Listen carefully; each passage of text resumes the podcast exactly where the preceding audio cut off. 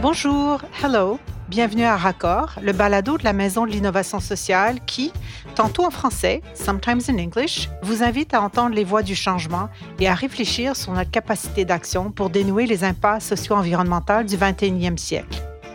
Welcome to Raccord, the Maison de l'Innovation Sociale's podcast, in which we listen, sometimes in French and sometimes in English, to the voices of change and explore how we can innovate and act on the socio environmental challenges of the 21st century.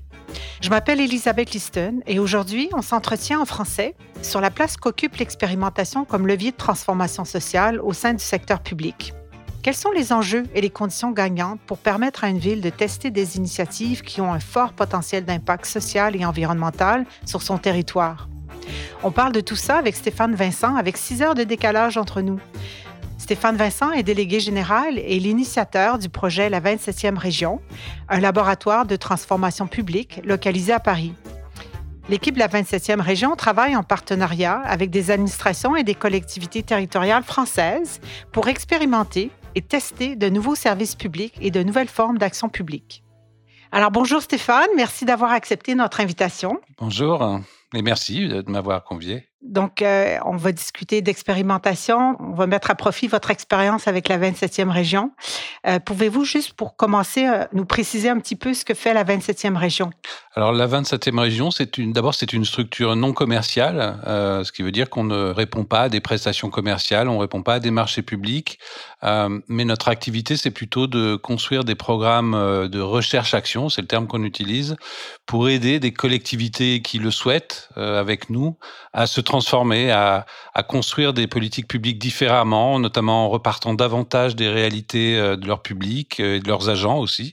Euh, donc en menant des expériences, des tests, aussi en repartant beaucoup du terrain. Donc on pratique beaucoup l'immersion. il nous arrive de partir plusieurs jours, voire plusieurs semaines dans un hôpital, dans un quartier, dans un village, dans une administration pour voir de l'intérieur, essayer de comprendre ce qui se joue.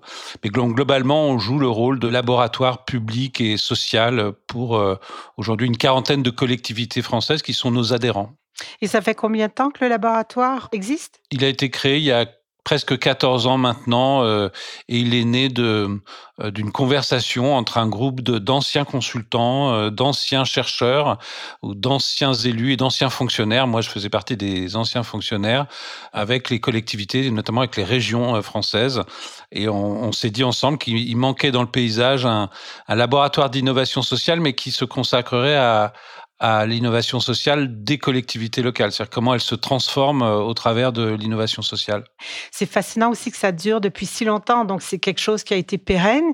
Puis justement, ça nous amène à, au cœur de notre sujet. Quand on parle d'innovation, euh, bon, faut savoir qu'ici, euh, les municipalités euh, au Québec n'ont pas les compétences pour tout ce qui est l'éducation et la santé, ce qui peut être différent de, de, Paris. Mais quand on parle d'innovation, on a souvent l'image de laboratoires scientifiques ou technologiques qui émergent rapidement dans, dans la tête des gens.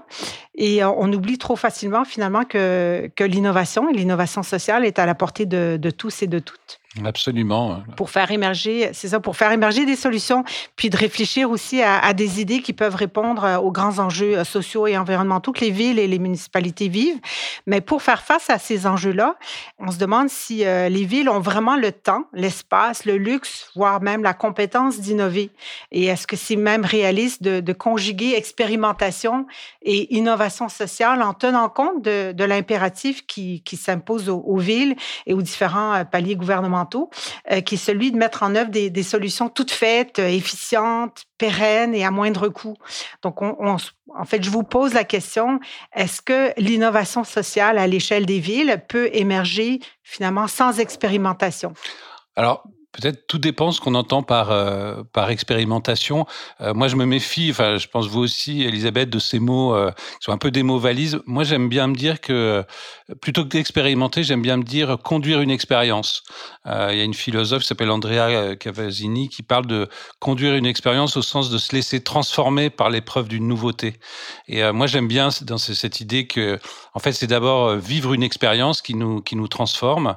et donc, effectivement, euh, l'innovation sociale, elle, fonctionne par expérimentation, mais elle fonctionne par tâtonnement successif, par essai-erreur.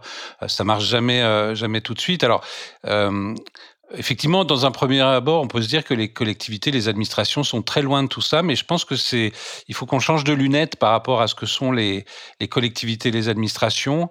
Et euh, moi, à la question est-ce que ça existe, est-ce qu'on les voit émerger euh, dans les collectivités?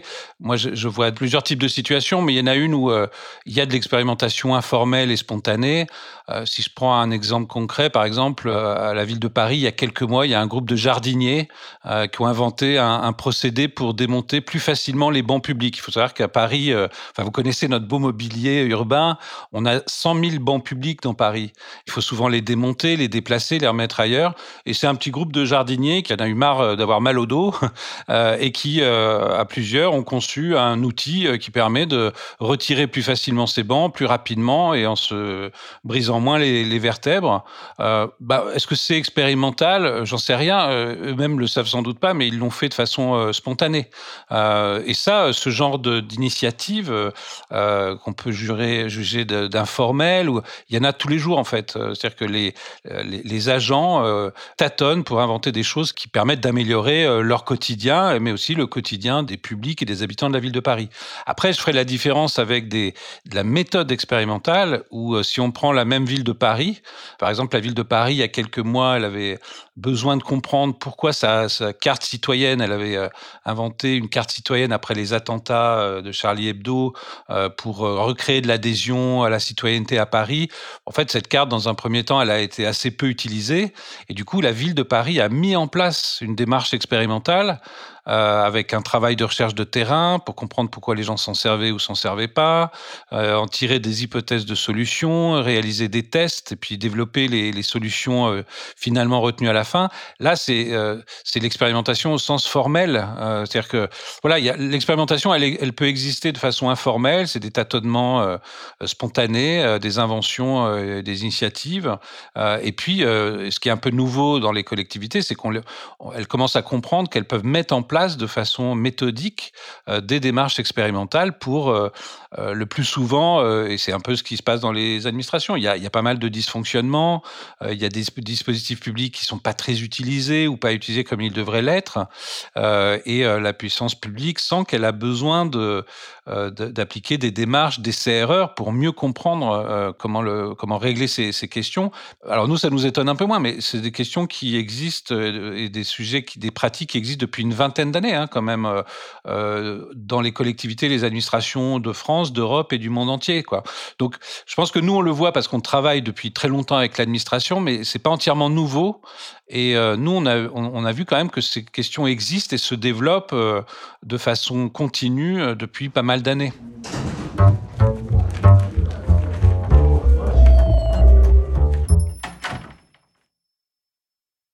il y a finalement des expérimentations euh, frugales où on y va par tâtonnement de façon euh, informelle, d'autres euh, des processus un peu plus complexes. Est-ce que c'est possible de m'expliquer la distinction entre un projet pilote, finalement, qu'une administration voudrait mettre en place, et une expérimentation, un processus d'expérimentation euh, un peu plus ancré euh, dans la culture organisationnelle d'une ville ou d'une municipalité ou d'une administration. Oui, mais en, fait, je pense qu'il y, a un malentendu et des confusions au, niveau de, des mots, euh, j'en reparlerai tout à l'heure peut-être, qui est qu'en fait, effectivement, le mot expérimentation dans l'action publique, il est à géométrie variable.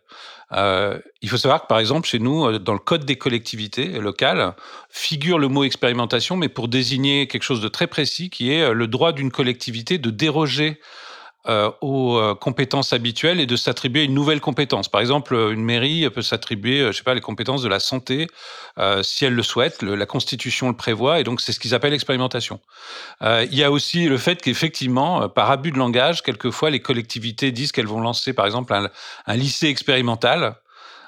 qui va être un peu le lycée pilote parce que il semble-t-il, il présente des nouveautés, il a un internat plus euh, sympa, il a euh, et euh, c'est un abus de langage pour désigner en fait que c'est un lycée nouveau. Et donc pour moi, c'est vraiment, il faut faire la différence entre ces utilisations du mot expérimentation et l'idée de processus expérimental en fait, nous, on préfère parler de recherche et développement, en fait, parce que euh, euh le mot expérimentation est, trop euh, crée la confusion, quoi. Donc, on peut l'utiliser, mais il faut quand même à chaque fois préciser de quoi on parle, en fait. Qu'est-ce qui est expérimental? Quelle est la méthode d'expérimentation qu'il va utiliser euh, euh, Quelle est la possibilité ensuite euh, de faire différemment de ce qu'on avait prévu? Parce qu'il y a des fausses expérimentations aussi. Y a, on appelle expérimental quelque chose et en fait, la solution, elle est déjà choisie et donc, au fond, c'est qu'un habillage pour créer de l'appropriation sociale autour de cette solution. nous, on a une définition quand même plus précise de l'expérimentation vue par les administrations, c'est euh, intégrer dans les administrations une culture de, de l'essai-erreur et de la recherche et développement, c'est-à-dire euh, plutôt que de dérouler comme d'habitude des dispositifs publics et de se demander après si ça va marcher, euh, commencer par développer une démarche de recherche et développement. Donc, euh, euh, d'abord commencer à faire un travail de recherche utilisateur, euh, de faire des tests et ensuite seulement de développer les solutions. mais donc voilà, il faut, il faut, il y a, il y a des malentendus que les uns et les autres pensent on peut nourrir sans s'en rendre compte. Et donc c'est vraiment une des premières choses qu'on fait en général nous quand on travaille avec des collectivités locales, c'est de travailler ensemble sur un lexique en fait pour clarifier tous ces mots. Euh, innovation sociale, euh, tout le monde l'emploie, mais les gens ne euh, connaissent pas forcément les processus d'innovation sociale.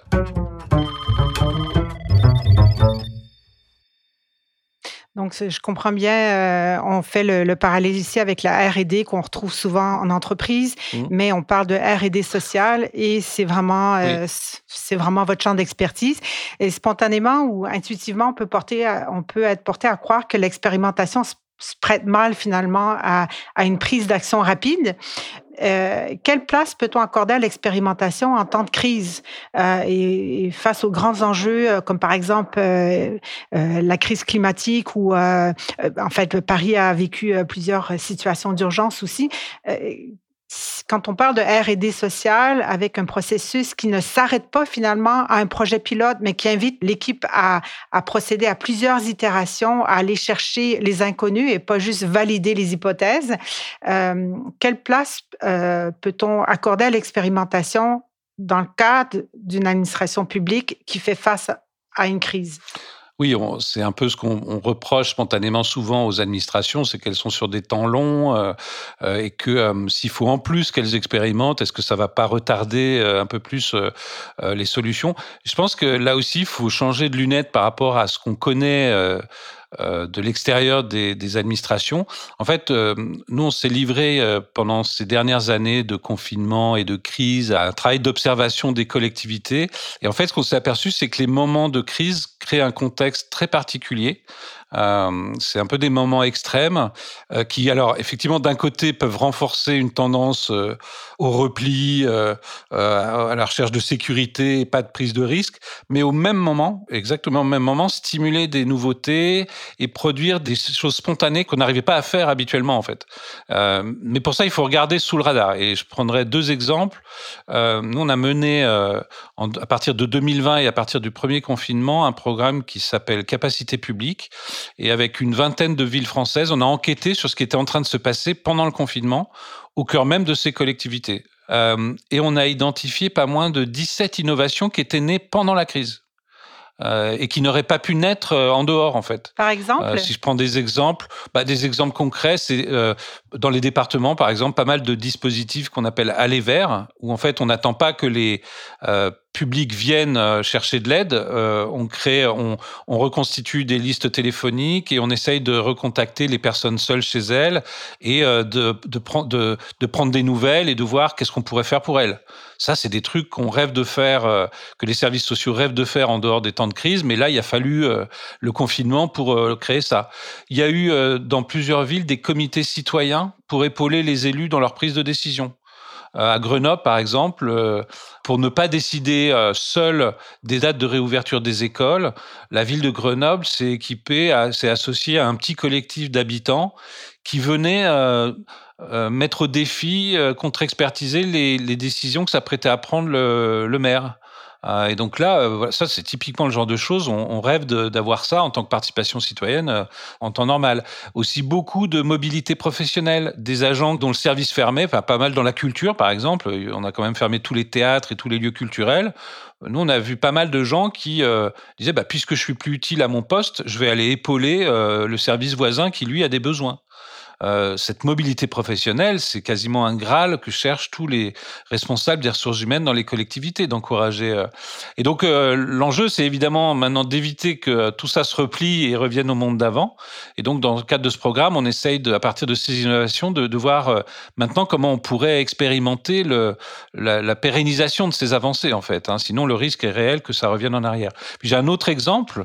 là, c'est carrément à l'échelle de territoires entiers. En Europe, par exemple, mais aussi aux États-Unis. On a vu des, villes qui ont subi des crises, euh, y compris dans le passé, euh, dans les bassins miniers ou, les crises financières en Grèce, par exemple, ou des crises industrielles, et qui, euh, prises à la gorge, en fait, ont dû réinventer complètement leur modèle. nous, on s'intéresse par exemple à des, à des nouveaux modèles économiques et sociaux où il y a vraiment une transformation complètement radicale de qu'est-ce que c'est que gouverner un territoire euh, dans le nord de l'Angleterre. Euh, c'est un concept qu'ils appellent en anglais le Community Wealth Building, et il s'est extrêmement développé euh, à, l'occasion de ces crises en fait. C'est-à-dire qu'il y a eu donc les crises peuvent être aussi quand même des moments où les acteurs publics peuvent, les agents, les, les élus et tous ces systèmes peuvent aussi aussi rebondir.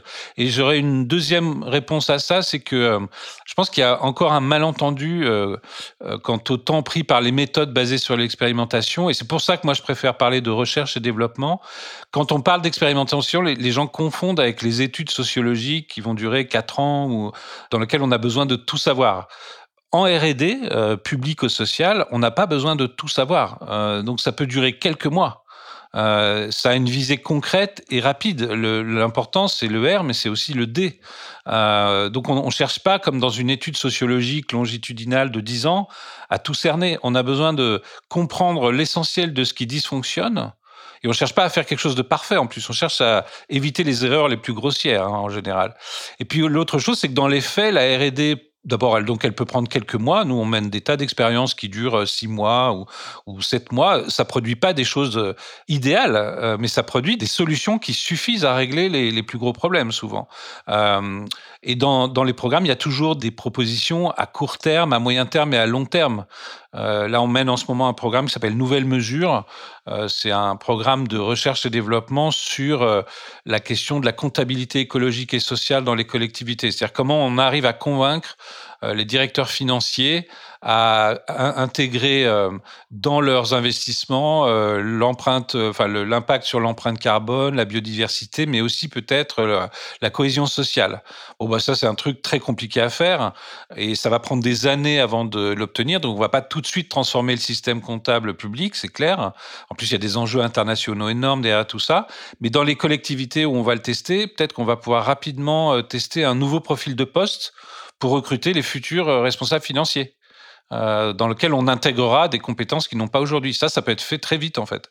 Donc euh, c'est vraiment quand on pratique l'expérimentation qu'on se rend compte qu'en fait ça peut être rapide. Il faut des résultats à long terme, mais il faut aussi des ce que les anglo-saxons appellent des quick wins. Quoi. Il faut des, petites euh, victoires rapides en fait.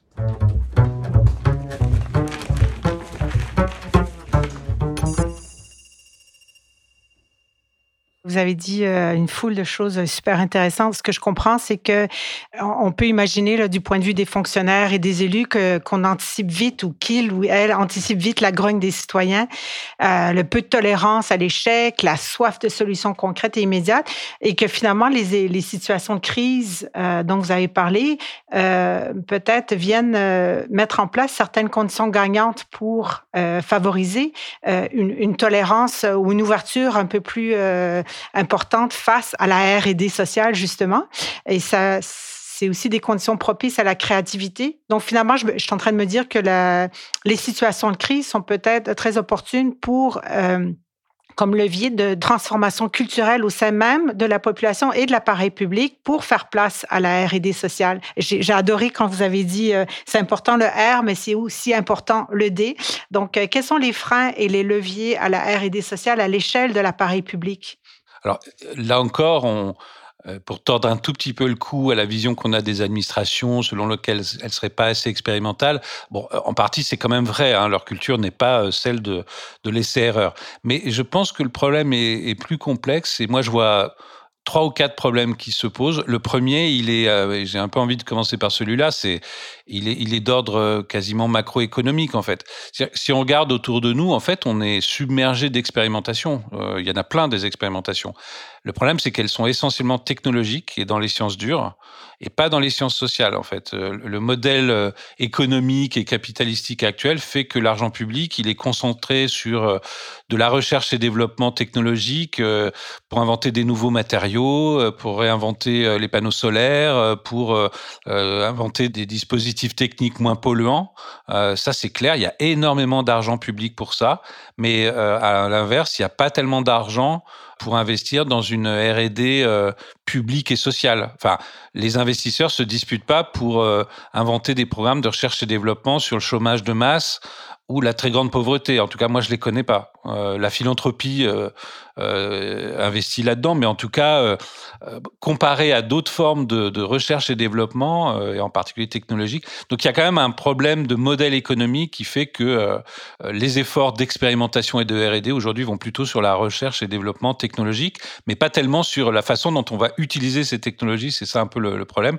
alors, à ce problème, il y a quand même des alternatives qui arrivent en ce moment et il y a des innovateurs sociaux qui, qui essayent d'inventer des écosystèmes de R&D euh, social. Il y en a au Canada, euh, nous on les suit, il y en a en Australie, euh, il y en a en France avec une coopérative par exemple qui s'appelle Helix qui se bat pour euh, créer des écosystèmes de R&D social mais qui soient plus fondés sur les communs que sur simplement le, le marché. Donc voilà, les, les, collectivités, les administrations là-dedans, elles n'en sont pas les seules responsables. mais là aussi, on voit émerger quand même un mouvement euh, euh, plus expérimental. Euh, c'est par exemple tous les laboratoires d'innovation publique qui sont en train de se créer dans le monde entier depuis pas mal d'années. Ça marche pas toujours, mais il y a quand même une volonté de pas mal d'administrations de réinternaliser des formes de, compétences en innovation sociale en créant leur propre laboratoire d'innovation publique. Il y a eu le MindLab au Danemark il y a une, 18 ans environ, mais, mais depuis, il y en a des centaines et des centaines qui se créent un peu tous les jours. Il y a des réseaux internationaux internationaux. Euh, nous, on a par exemple créé un réseau qui s'appelle State of Change, qui réunit des, des structures euh, qui réfléchissent à ça à l'échelle internationale. Euh, au, Canada, nous, on suit les travaux à Vancouver de Lindsay Cole, qui est cette chercheuse qui dirige le laboratoire d'innovation de la ville de Vancouver. on redécouvre aussi les travaux de philosophes, en fait, hein, prône euh, des, approches expérimentales de l'action publique. Nous, on a Bruno Latour en ce moment, qui est quand même un, de ceux qui promeut ça depuis longtemps, mais euh, on a connu euh, John Dewey dans le, dans le passé. En Europe, on commence à parler de gouvernance expérimentale. C'est-à-dire, en fait, on s'aperçoit que il y a un chercheur qui a regardé dix ans de, de politiques européennes et qui s'est aperçu que sur plein de politiques publiques, on n'avait pas tout de suite décidé, on avait laissé faire les choses euh, pour voir ce que ça donnait. Quoi. Euh, donc on avait adopté l'expérimentation en tant que mode de gouvernance. Euh, donc voilà, y a, y a, mais il y a quand même effectivement euh, une culture qui doit, qui doit changer. Je vois un autre frein ou un autre enjeu qui est l'apparition de tous les programmes d'innovation et d'expérimentation. Euh, je pense que au, Québec euh, et euh, en Amérique du Nord, en France, en Europe, il y a eu beaucoup, beaucoup de programmes pour favoriser l'expérimentation des agents publics, évidemment des startups. Et en fait, nous, on a l'impression que les, il n'y a pas de retour d'expérience de ces. C'est-à-dire qu'il y a des programmes qui marchent assez bien, et puis d'autres programmes qui marchent pas très bien en fait. un des phénomènes les plus caricaturaux, c'est que souvent ces programmes sont pensés par des gens qui ont jamais mené d'expérimentation. Euh, donc euh, c'est un peu compliqué en fait de, euh, de concevoir des choses que vous n'avez jamais faites ou que vous faites pour la première fois. Donc il n'y a pas énormément de, capitalisation. Nous, on a essayé à notre échelle de bâtir un programme qui s'appelait la Transfo et qui visait à aider une douzaine de villes françaises à répondre à cette question. Est-ce que c'est possible pour une ville comme Paris ou Strasbourg de créer son propre laboratoire d'innovation sociale? Et euh, je le dis comme ça parce que, en fait, on ne savait pas. Et on a mis en place ce programme pour voir euh, si c'était possible de le faire. Mais déjà, la façon dont on a conçu le programme, on a, fait une enquête sur euh, pourquoi des laboratoires qui avaient été créés par des villes en Europe échouaient au bout de deux ans. Enfin, on a, essayé de, on a conçu ce programme en essayant de partir des erreurs qui avaient été faites précédemment et essayer de construire quelque chose quand même qui était un peu apprenant. Et par exemple, un des points qui nous semble important, c'est qu'il y a beaucoup de laboratoires d'innovation qui se font sans les agents publics. Euh, et donc forcément, les agents publics, ils voient ces laboratoires comme un truc euh, accessoire, inutile, euh, secondaire, et ils se voient pas de rôle dedans. Donc il faut absolument que ces laboratoires soient créés avec l'aide et, le recours aux, agents publics, puisque c'est eux qui vont s'en servir aussi. donc voilà, on a, on a beaucoup travaillé sur là-dessus. Et un dernier problème que j'ai déjà cité tout à l'heure, c'est un enjeu de sémantique et de vocabulaire. C'est-à-dire qu'il y a beaucoup de confusion autour des mots et donc il y, a, quand même beaucoup de problèmes de mise en place d'expérimentation qui viennent d'un malentendu en fait. le, directeur général des services parle d'innovation, mais lui, il a plus en tête de l'innovation technologique euh, quand euh, les agents avec qui il va le faire ont plutôt en tête euh, l'innovation sociale. Et puis, il y, y, a le projet de l'innovation aussi. Est-ce qu'on est très clair sur les finalités sur, Voilà, il peut y avoir vraiment énormément de, de malentendus et donc, c'est pas du tout un luxe de faire un travail. Nous, on fait des ateliers d'écriture, en fait, avec des agents publics pour, pour se mettre en bouche et en, en contexte des mots comme résilience, innovation sociale, expérimentation. le narratif est important le narratif, c'est alors et, puis le, sens des mots quoi. Hein, euh, nous, on avait un romancier qui disait que chaque fois qu'un le sens d'un mot est dévoyé, euh, on fait mal à la planète entière quoi. Enfin, il le disait pas comme ça, mais euh, il y, a, quand même un vrai problème à mal nommer les choses. Ça veut pas dire qu'on veut on veut des définitions académiques, au contraire même d'une certaine manière, mais on veut quand même avoir des choses qui où les, où, les, gens voient un peu les mots, les tensions qu'il y a derrière ces mots, les controverses aussi qu'il y a derrière ces mots.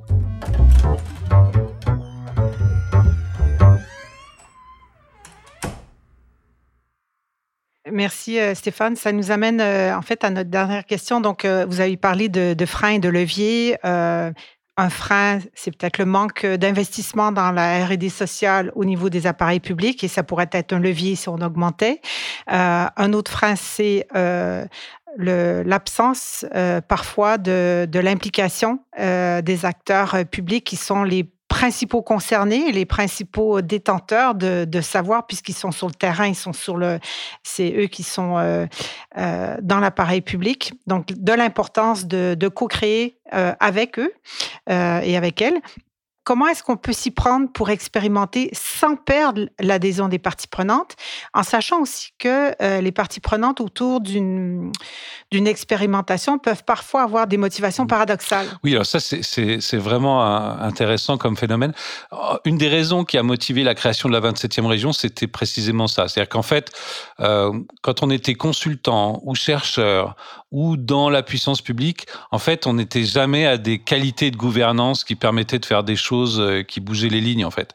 Et euh, on a réalisé qu'en fait, on était souvent plus euh, fasciné par le processus expérimental lui-même que par la, gouvernance qui permettait de développer ce processus. Donc on a, on a dit il faut qu'on fasse l'inverse en fait, il faut qu'on prenne au sérieux, c'est-à-dire il faut mettre autour de la table les protagonistes, euh, les bons protagonistes pour le projet et prendre soin euh, de cette gouvernance, s'assurer qu'elle soit démocratique, s'assurer qu'il n'y a pas des dominants et des dominés. C'est le problème du conseil par exemple. Hein. Dans le conseil, il y a un client et il y a un fournisseur, donc on peut pas dire que des choses se font de façon forcée aussi quoi. Et donc on a on a un peu décidé qu'il fallait, euh, c'était précisément l'enjeu, c'était peut-être considérer la façon dont on constitue la gouvernance avant de construire le, processus expérimental.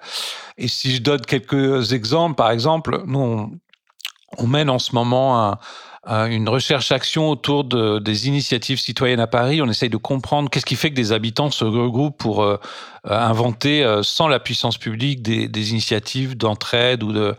Et on le fait avec la ville de Paris. Mais la ville de Paris, c'est un acteur tellement puissant que si, par exemple, il y avait que la ville de Paris qui finançait ce travail, c'est clair que là, la ville de Paris devient le principal opérateur et donc peut influencer le dispositif. Tandis que si on met autour de la table plusieurs cofinanceurs, la ville de Paris, euh, mais peut-être d'autres collectivités, euh, des agences d'urbanisme, euh, si en fait de ce qui pourrait être une prestation pour la ville de Paris, on en fait un commun qui est co-gouverné et cofinancé par plusieurs structures, on, on, crée quelque chose qui appartient à tout le monde et à personne. C'est-à-dire qu'on, en tout cas par exemple le cofinancement, le fait qu'un programme expérimental est financé par plusieurs structures, pour nous a toujours été une façon de d'éviter le risque d'une instrumentalisation par un des acteurs. Euh, il faut que ça soit une gouvernance démocratique. Il faut que les gens soient là parce qu'ils le souhaitent, pas parce qu'ils ont été forcés d'y être, par exemple. Nous, on pense que dans nos projets, ça marche pas s'il n'y a pas des élus, des agents, euh, mais aussi des acteurs associatifs, les publics concernés par la démarche. Nous, on essaye même des fois de faire que les publics participent à l'enquête, c'est-à-dire enquêtent avec nous. Donc, on est dans des démarches où euh, il y a une capacitation des publics à, à, enquêter comme les autres, en fait, à être des chercheurs euh, impliqués dans la, dans la démarche. Et il nous arrive même de créer des groupes miroirs, c'est-à-dire qu'il y a aussi des gens qui aimeraient bien participer à la démarche et la nourrir, mais qui n'ont pas le temps. Et donc, nous, en général, au bout de quelques mois, on, ouvre un nouveau groupe qui sont des, structures ou des personnes qui n'ont pas le temps de participer à la démarche. Euh, les horaires leur conviennent pas, euh, euh, c'est le cadre leur convient pas, mais euh, on, va faire l'effort de leur présenter la démarche en cours, là où elle en est, non seulement pour leur présenter, mais pour euh, pour qu'ils rentrent dans la conversation et qu'ils puissent participer à l'enquête en fait, c'est-à-dire la, la identifier des controverses, enfin nous aider à la. Donc voilà, et puis il faut que ça soit une gouvernance expérimentale et évolutive parce que on est dans des démarches qui bougent, donc il faut savoir la faire bouger dans, dans le temps. Mais c'est vrai que tout ça, pour y arriver, euh, il faut connaître les, particularités des jeux d'acteurs dans l'administration. C'est-à-dire que euh, c'est pas la même mécanique de jeu de rôle et les mêmes jeux d'acteurs que euh, dans une, entreprise industrielle, euh, une, coopérative d'activité. Euh, ce sont des, institutions avec des avec des gouvernances déjà instituées, avec des jeux d'acteurs, avec et c'est peut-être moi le reproche que je ferai de temps en temps aux acteurs de dans le champ de l'innovation sociale et en tout cas aux acteurs de l'économie sociale et solidaire, c'est que euh, ils regardent souvent tout ça en voyant le verre à moitié vide parce qu'ils connaissent pas bien les administrations. Au fond, ils y ont vraiment, enfin, très peu y ont mis les pieds et très peu ont travaillé avec elles.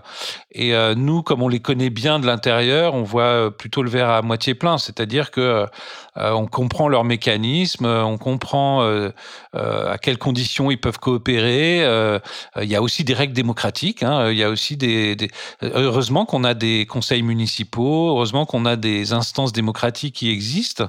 mais du coup, il faut les comprendre. Il faut comprendre aussi la politique. il faut donc il faut un peu s'intéresser aux sciences politiques, aux sciences administratives, aux sciences juridiques aussi. Et des fois, c'est vrai que j'ai l'impression que les acteurs de l'économie sociale sociale et solidaire dans les administrations et les collectivités des, euh, des, financeurs, euh, mais ne voit jamais en eux des acteurs de l'innovation sociale à proprement parler. C'est, un peu dommage, quoi. Il faudrait. Euh... Alors, bien évidemment, maintenant, tout le monde se rend compte avec la crise que la puissance publique, c'est vachement important, que c'est peut-être l'architecture de notre société. bah oui, mais du coup, il faut, il faut être un peu plus empathique avec le fonctionnement, avec les agents, les fonctionnaires, les élus et la façon dont, dont ça fonctionne dans dans ces euh, institutions euh, si on veut euh, coopérer avec eux et construire des gouvernances qui vont leur convenir en fait. Merci Stéphane de nous avoir accordé un tel entretien. Alors ici, on, arrive à l'heure du deuxième café et pour vous, c'est la fin de la journée. Donc on vous laisse aller et on vous dit à la prochaine. Merci Elisabeth pour votre accueil. Vous voulez en apprendre davantage sur le concept de l'expérimentation dans le champ de pratique de l'innovation sociale et sur son potentiel d'impact à l'échelle du secteur public? Consultez la totalité du trimestriel numérique Raccord sur le site Internet de la Maison de l'innovation sociale en visitant le www.mis.québec. Vous y trouverez un entretien écrit avec Jeff Morgan, professeur d'intelligence collective, de politique publique et d'innovation sociale à la University College London et ancien directeur général de Nesta, la fondation britannique pour l'innovation. Merci et à la prochaine.